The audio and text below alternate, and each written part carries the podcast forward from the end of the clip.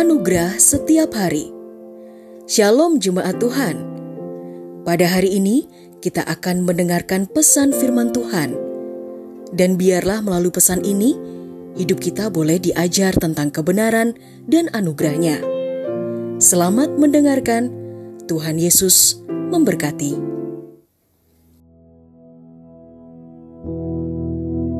Perkatakan firman Tuhan. Bacaan kita terambil dalam kitab Roma pasal yang kesepuluh ayat yang kedelapan.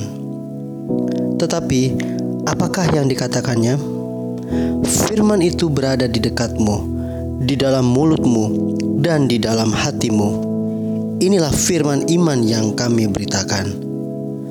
Saudara terkasih di dalam Tuhan Yesus Kristus, sebagai orang percaya, kita percaya bahwa kita memiliki Tuhan yang dahsyat dan luar biasa. Namun seringkali juga kita tidak mengalami kedahsyatan Tuhan dikarenakan mata kita hanya tertuju pada keterbatasan dan kelemahan sebagai manusia. Kita lupa memandang pada Tuhan Yesus yang penuh kasih dan kuasa itu.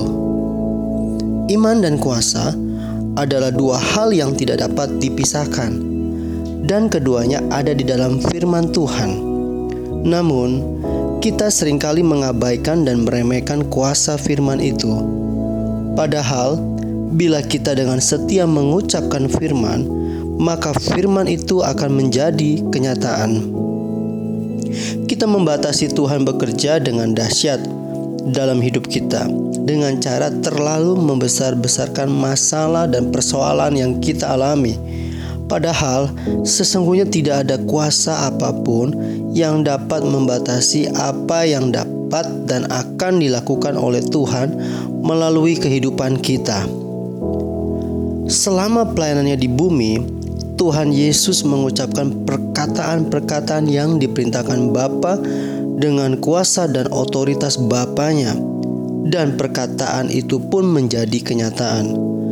Firman Tuhan itu bukanlah perkataan-perkataan biasa yang ditulis dan dicatat ribuan tahun yang lalu.